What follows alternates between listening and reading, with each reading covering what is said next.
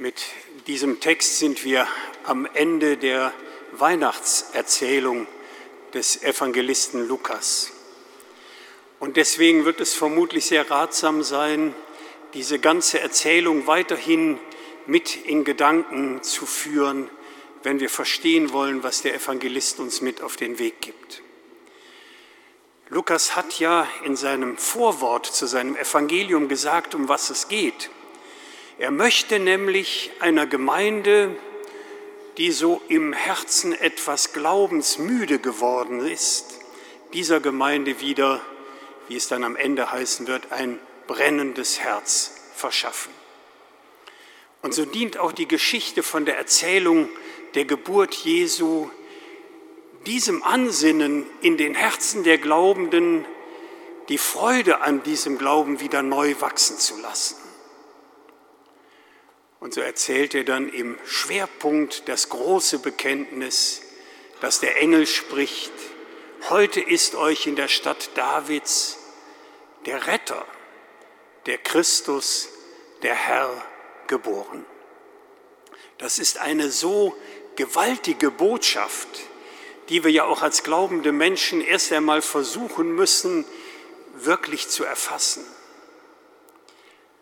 Und was das Ganze noch schwieriger macht, dass dann gesagt wird, das Zeichen für diese den menschlichen Verstand überbietende Botschaft, das ist ein Kind, das eingewickelt in einer Krippe liegt.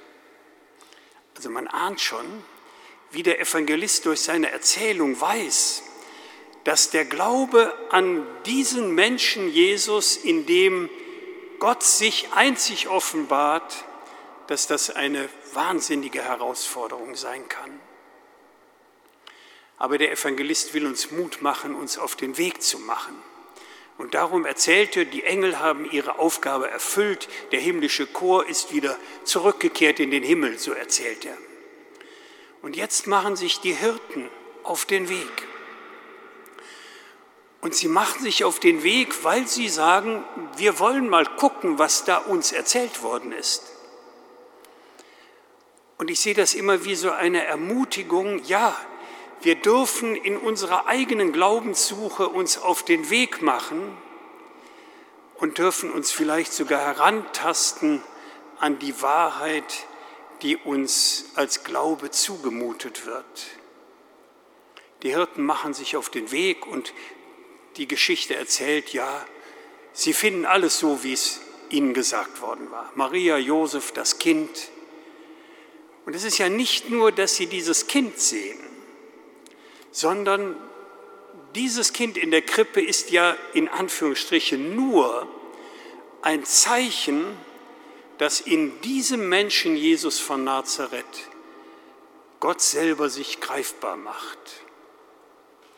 Auch das übersteigt ja unsere Verstehensmöglichkeit. Und gleichzeitig werden wir wie der Evangelist selber vielleicht spüren, dass eine solche Zusage eine ganz große Einladung der Ermutigung ist. Und die Hirten sagen eben, was sie begriffen haben, dass sich wirklich für sie sichtbar gemacht hat, was verkündet worden ist, in diesem Menschen ist dir der Christus Gottes, der Gesalbte, ganz nahe.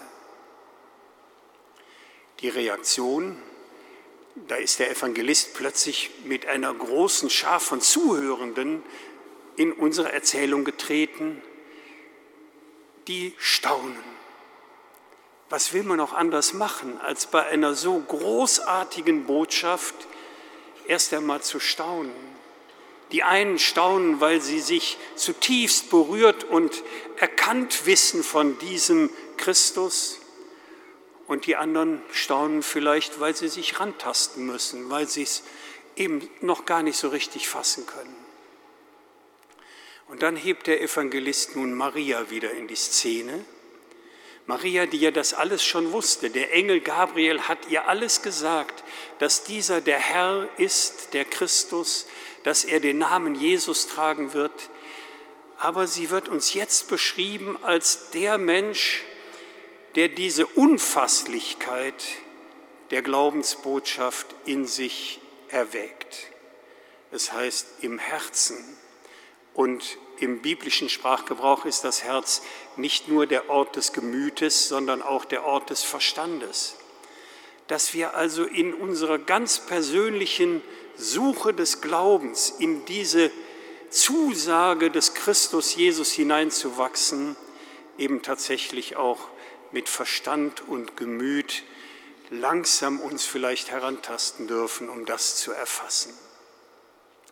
Wie das dann ist, wenn Menschen das erfasst haben, das erzählt der Evangelist dann von den Hirten. Denn die ziehen, und ich habe da so ein Bild, die ziehen fast trunken vor Freude über diese tiefe Erfahrung, ziehen die ihren Weg zurück in die Realität ihres Alltags, aber mit beseelt durch diese Erkenntnis, dass in der Spur des Menschen Jesus von Nazareth sich die ganze Unerfasslichkeit des Geheimnisses Gottes den Menschen erschließt. Die Weihnachtserzählung endet dann mit der Namensgebung Jesu. Und das ist interessant, dass der Evangelist seine Weihnachtsgeschichte beginnt mit einem großen Namen, mit Augustus, und sagen lässt, dass dieser Augustus übersetzt der Erhabene den Leuten gesagt hat, ich werde euch ein goldenes Zeitalter, ich werde euch einen ewigen Frieden, die Pax Romana geben. Und am Ende dieser Geschichte steht aber, der, der wirklich rettet, der ist Yahweh, Gott.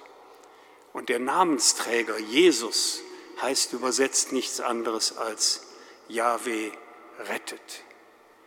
Und wie er rettet, das erzählt der Evangelist dann über den Rest seines Evangeliums und möchte uns eigentlich einladen, wir können ja nicht nach Bethlehem gehen, aber immer wieder neu in die Worte der Verkündigung des Evangelisten zu gehen, um eben tatsächlich vielleicht irgendwann wie die Hirten mit freudetrunkener Art in den Alltag unseres Lebens zu gehen.